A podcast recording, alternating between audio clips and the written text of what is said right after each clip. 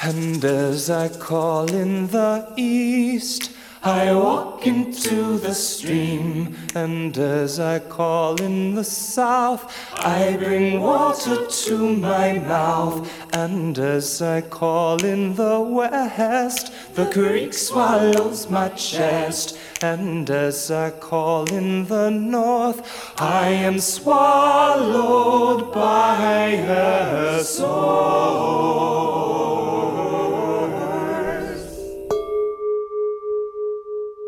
Hello everyone and welcome to Rio Cosmico, a podcast about healing.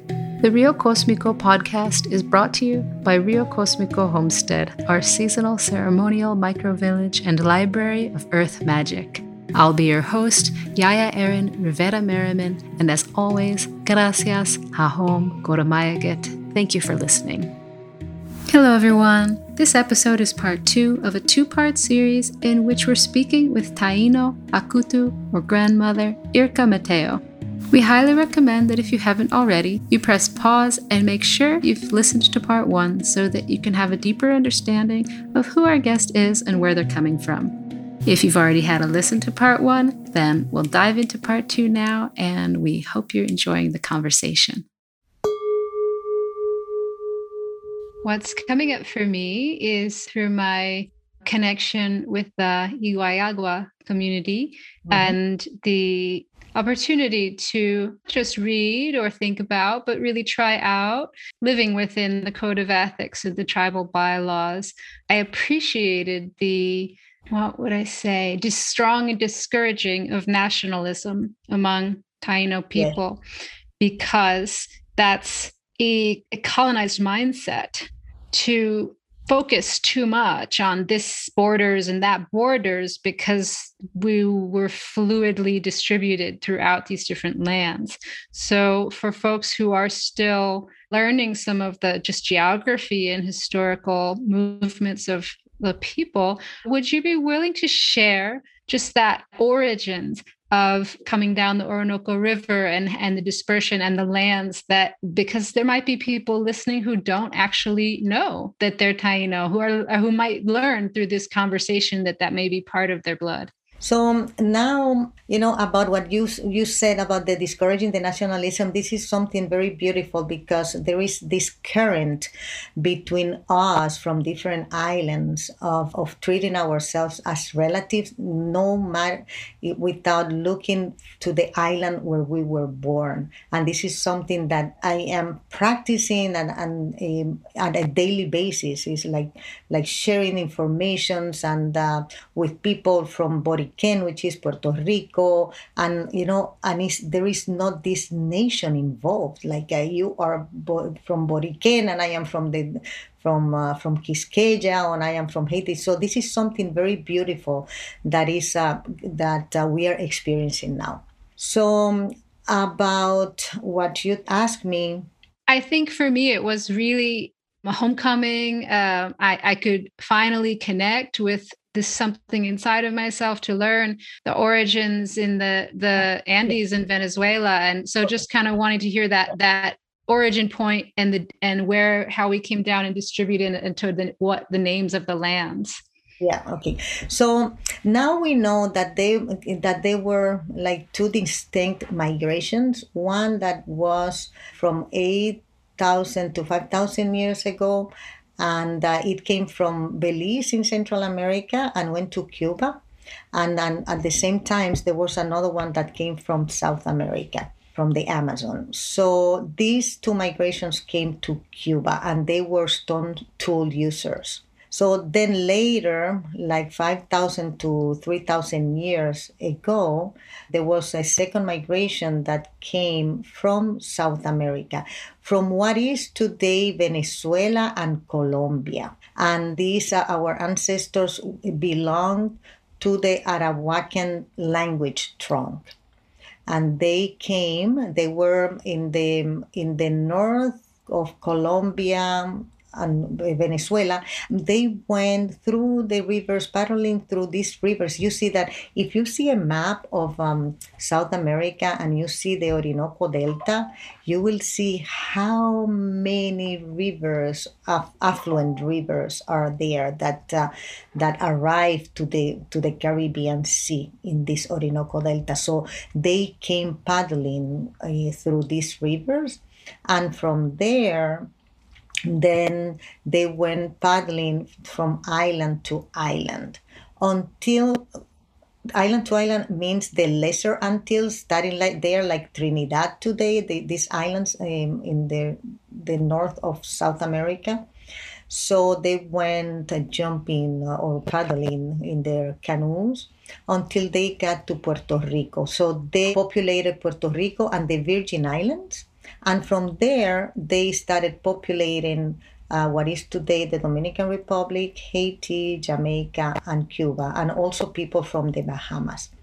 So these people who came from this region in the second migration, they brought the yuca and they brought the ceramics, because the moment that the indigenous people, they domesticated the yuca, then they became sedentaries and they started to make pottery, and they started using it for cooking and for serving, and also they started doing the ceramics for honoring the ancestors and having also the tools that we also use for our cohova rite, which is cohova, which is our medicine. So then these stone users, people, they had contact with the Arawakan people who brought the yuca and who brought the ceramics. And the yuca that was brought was the bitter yuca that was good for making cassava, because it's a yuca that is very poisonous. It has cyanide. So you need to harvest it and leave it there for a while, some three days. So, and then after that, you strain it and you take out all this poison. So this was a whole process that they discovered, and the yuca, it looks like it arrived to the Amazon from Guatemala. There, the yuca, it looks like it appeared there like 4,000 years ago, and then it traveled to the Amazon, and then it traveled to the Caribbean together with the ceramics that was part of all this spiritual system, because as I told you before, is that the yuca it's just not our main staple, but our main offering to our ancestors' deities. Thank you so much. So in this, you've mapped this kind of geological and like this terrain in terms of geography and in terms of time a little bit.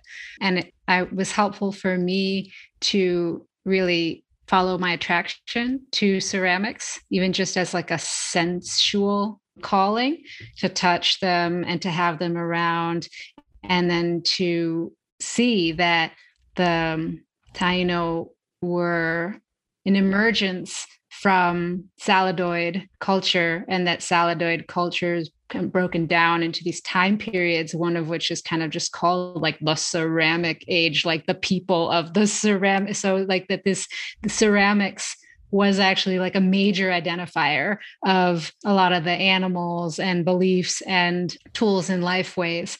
And so I like to think that by making contemporary Taino-inspired ceramics, that I'm putting my hands in the hands of the ancestors and saying, well, show me, you know, I want to feel it.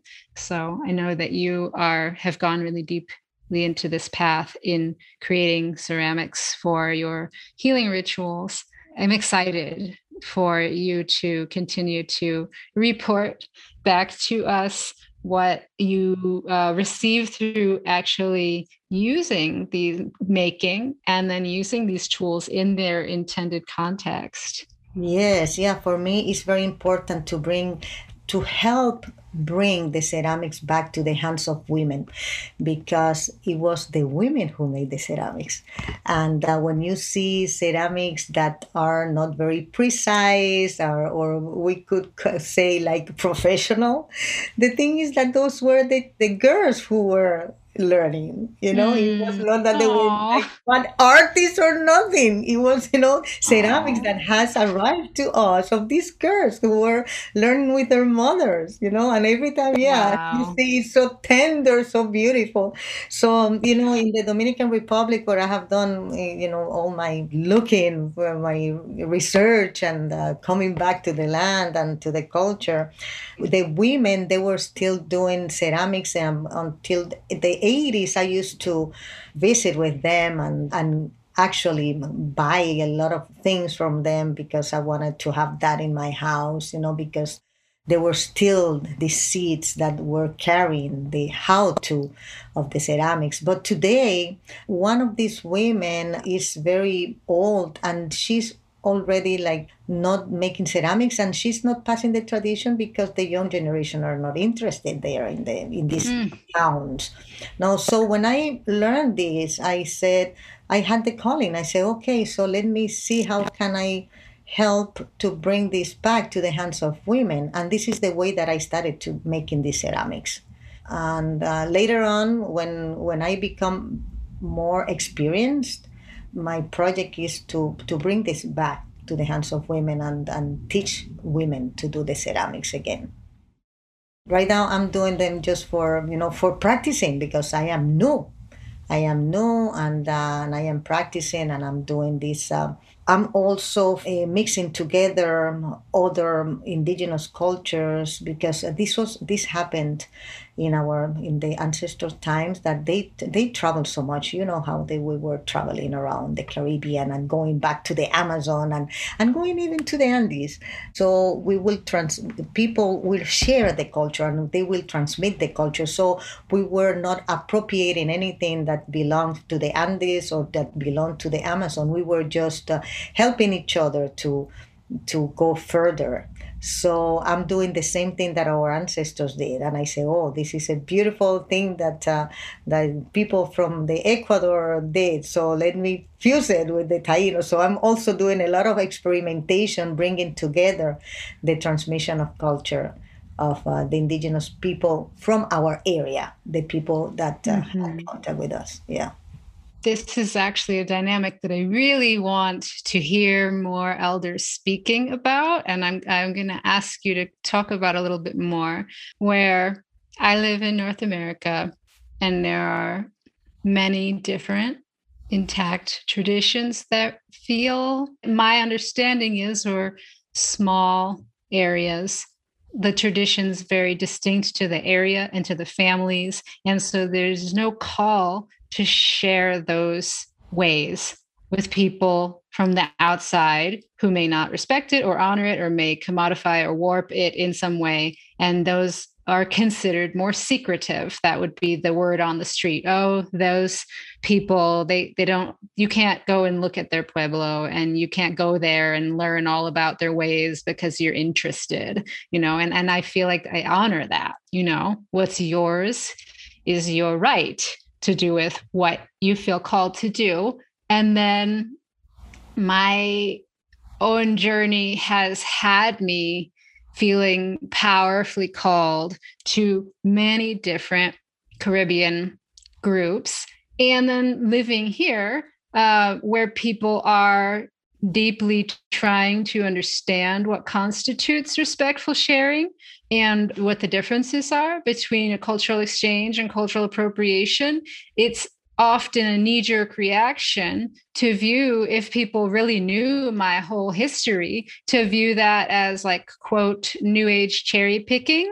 You're just flitting all around, and you can't commit, and you're not serious about going deeper. And, you know, you just want to adorn yourself, or this spiritual tourism. There's all this language around something that I guess it probably exists. I don't know. That's not my lens, you know, it's just like what I encounter. So, you know, let's just say that exists somewhere, but that's not my experience. It's like my healing journey, my real suffering needs to survive, to connect with family, have brought me to these different places.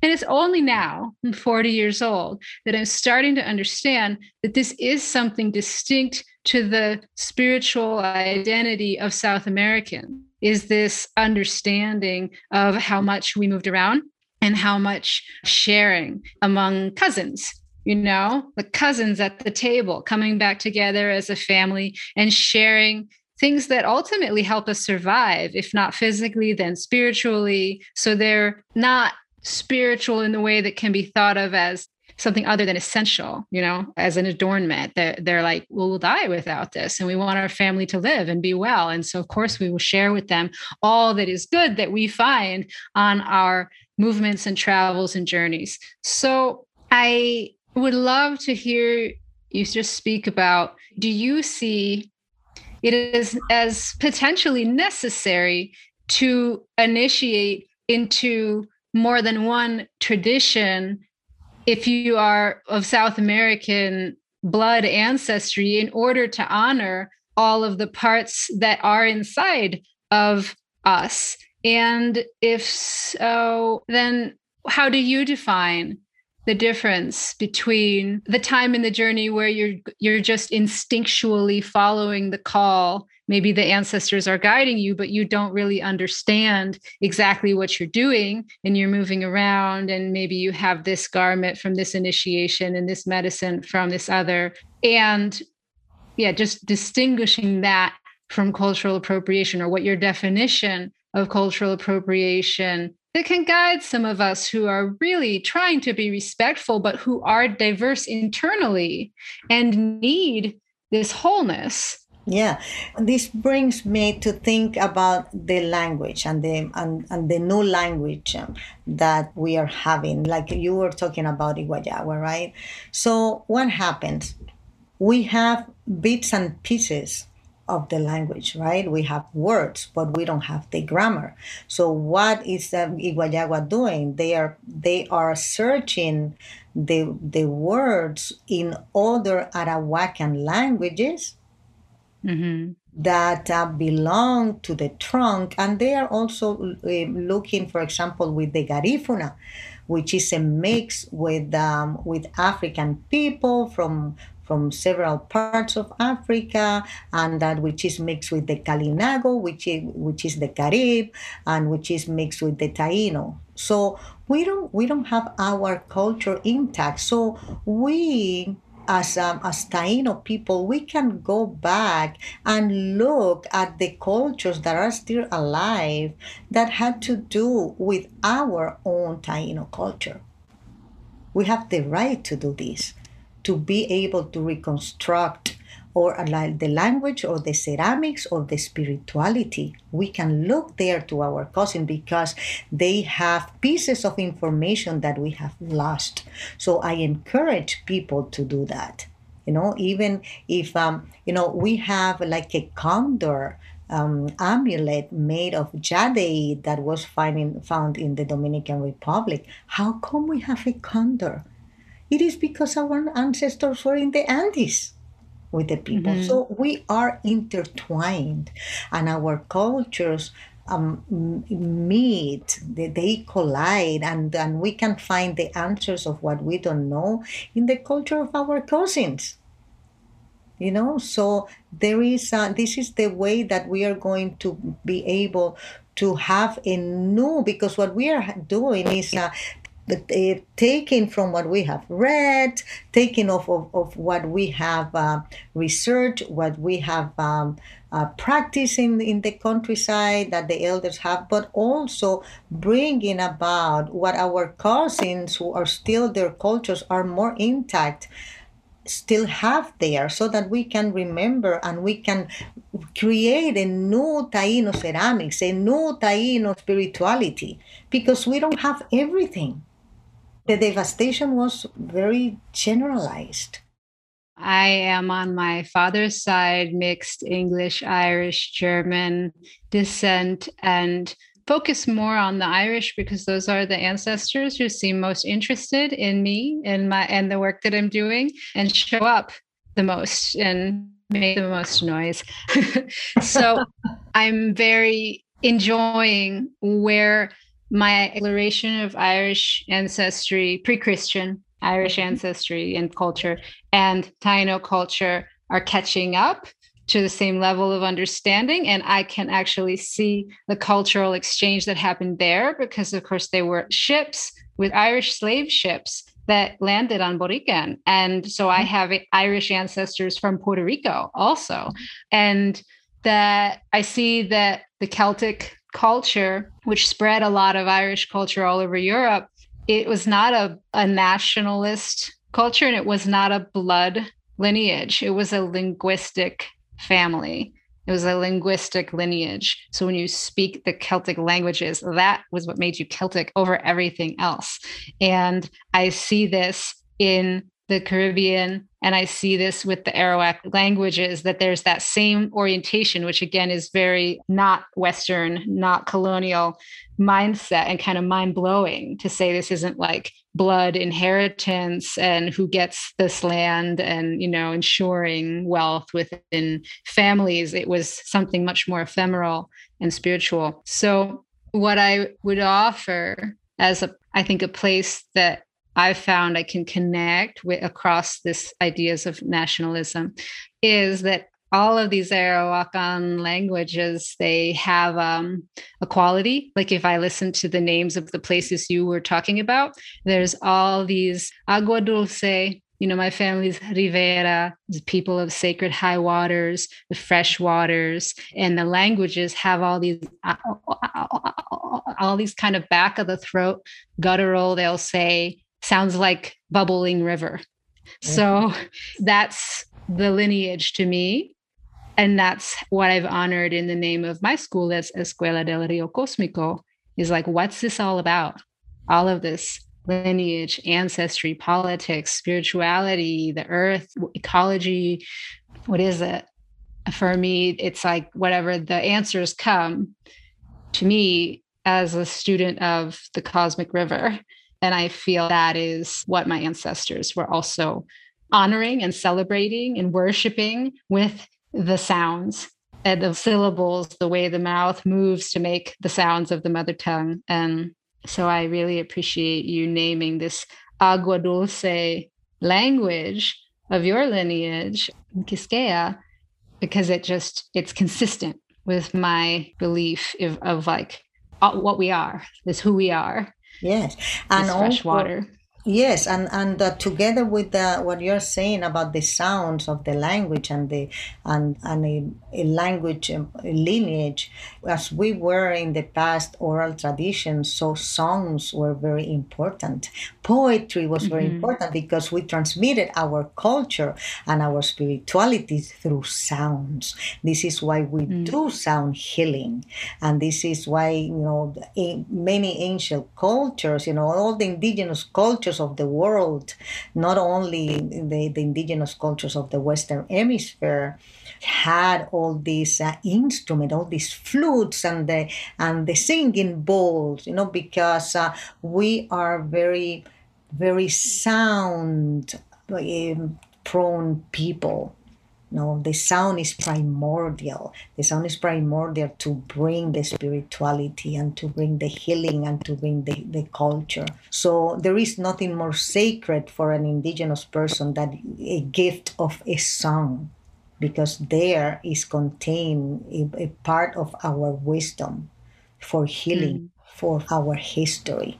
You know, so the indigenous cultures of the world rely on the sound, relying on the power of the sounds and the words. It makes me appreciate how you have been known as a musician and then later in life come out more as in the fullness of who you are. And so there might be some sense of, oh, she's a musician and a healer. Cool. But that it's not, there aren't really these like two separate things, that the music and the instruments and the songs would be the means of healing, of teaching, of passing on the history. So, yes. Well played. yes. Even in my albums, I say this is a healing music. You can read it in my albums, you know. I say, even though this is, because the music that I used to do until 2017 that I released my most recent album. It is a music that is inspired in the folkloric ceremonial rhythms from the Dominican Republic, which are these rhythms that are played in the Agua Dulce or in the 21 Divisiones or El Liborismo. It comes from there. It comes from these sacred and social rhythms that we play in the ceremonial context. So you didn't know that you were dancing to this music that was played in a regular festival or a regular venue, but it always had this foundation of spirituality.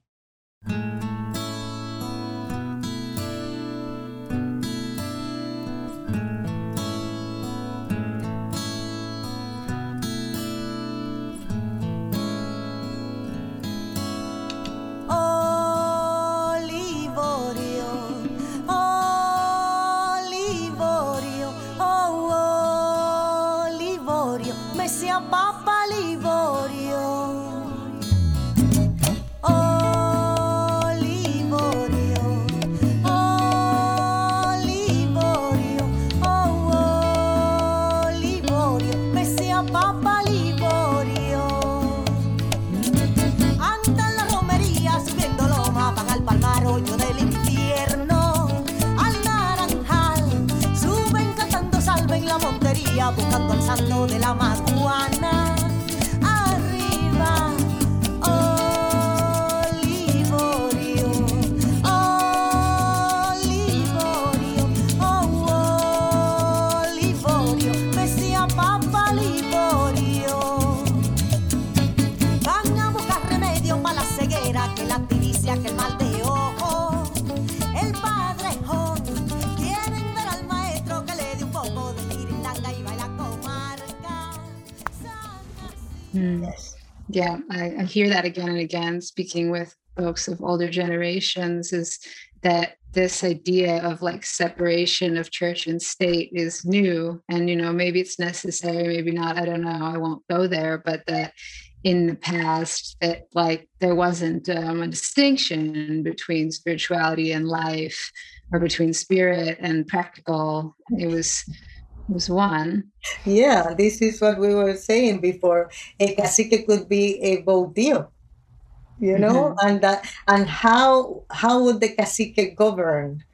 By getting in contact with the ancestor through our medicine plants, through a ritual, through a spiritual ritual. So it was together. It was the ancestor, was the people who are in the afterlife who were guiding the community. The ancestors were a social force and were the foundation for the chief being able to govern.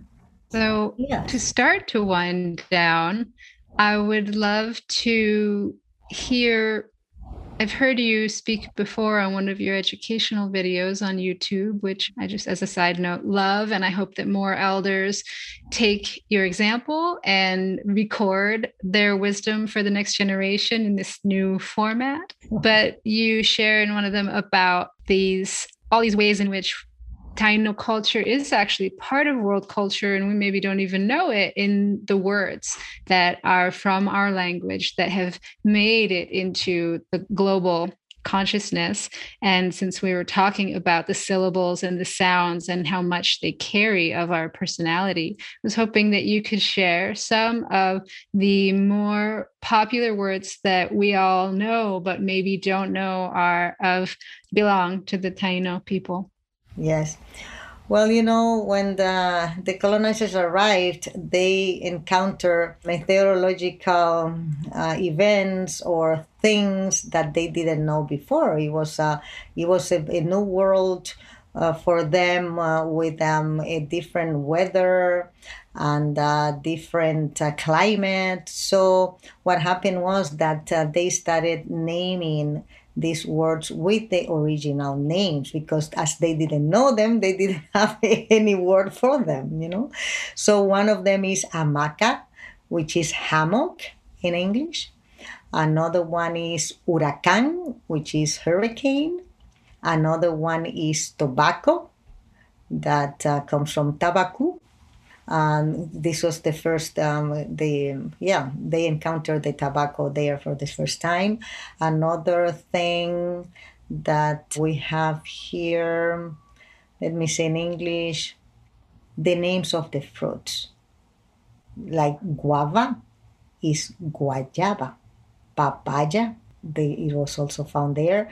And pineapple in French, we have the same Taino word, which is ananas. And another, this is just a fun fact, the pineapples, the ananas that we find in Hawaii, they come from Puerto Rico, that is widely known.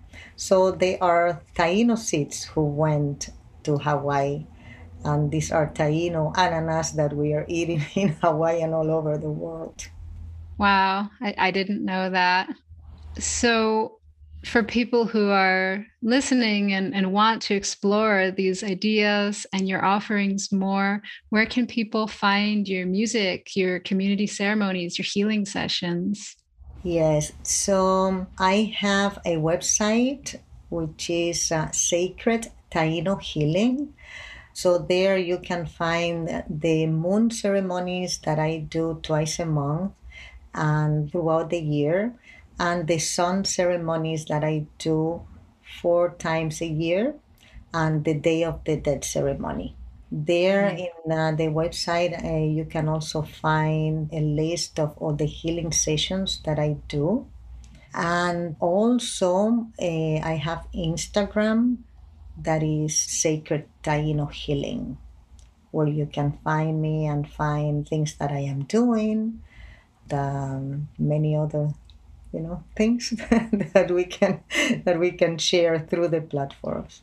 Thank you so much. I really appreciate it. I'm wondering, my sense is just that we can see in so many ways, it's not a secret that we're a very divided country where I live. And there's a lot of going into that, dividing and inviting us to focus on the differences and instead of our humanity.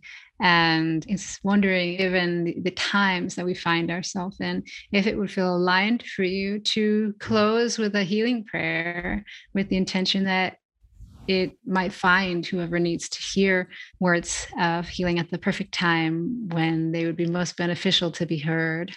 Yes, I will do this in the form of a song, and I'm going to bring my maraca. Thank you.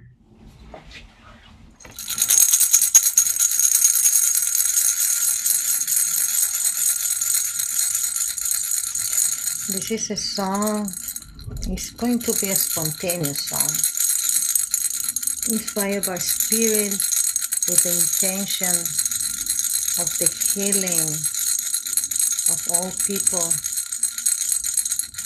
who are listening to this podcast, to the relative, to the friends, to the community, to the cities, to the country, to the world, so that we can come together to honor ourselves as a human community around the world, who have relatives that are the plant people and the animal people and the rock people, and to honor these directions which are the container of our life, and to honor the sacrality of our lives that was given by our Father, Son, and our Mother Earth.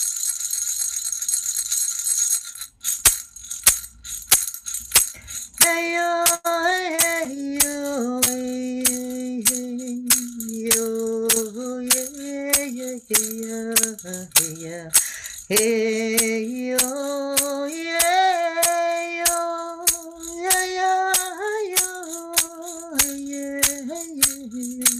oh, yeah, yeah, oh, yeah.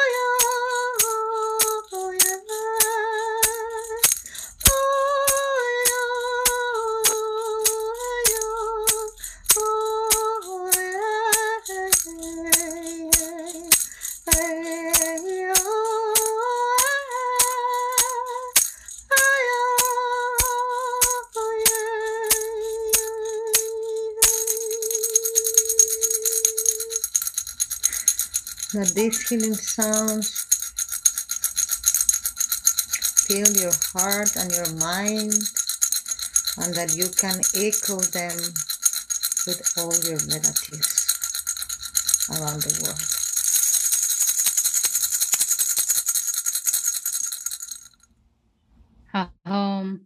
Thank you.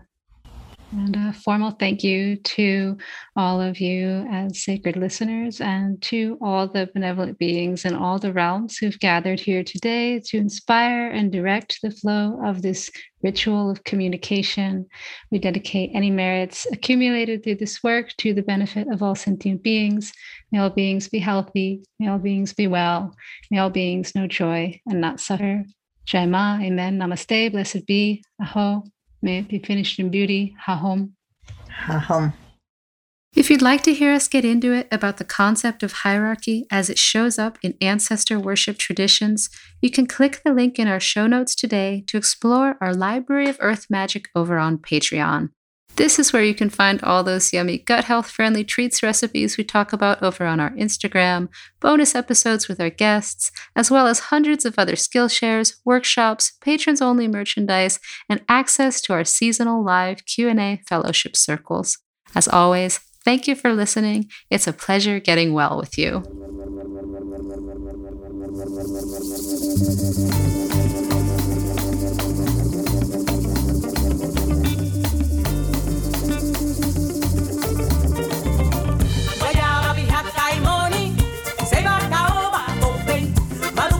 Esta mana, yucayo te ama boy, guayaba bijaca y moni, se va caoba con pez, baruto y cuesta mana, yucayo te ama boy.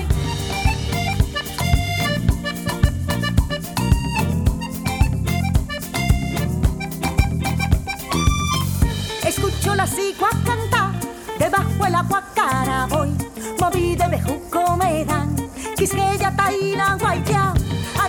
Y el cacheo, casabe delfino, ajá. Los indios Quisqueya saben, casabe se quemen buren. Remando cayuco yo voy, le tiro la nasa al jurel.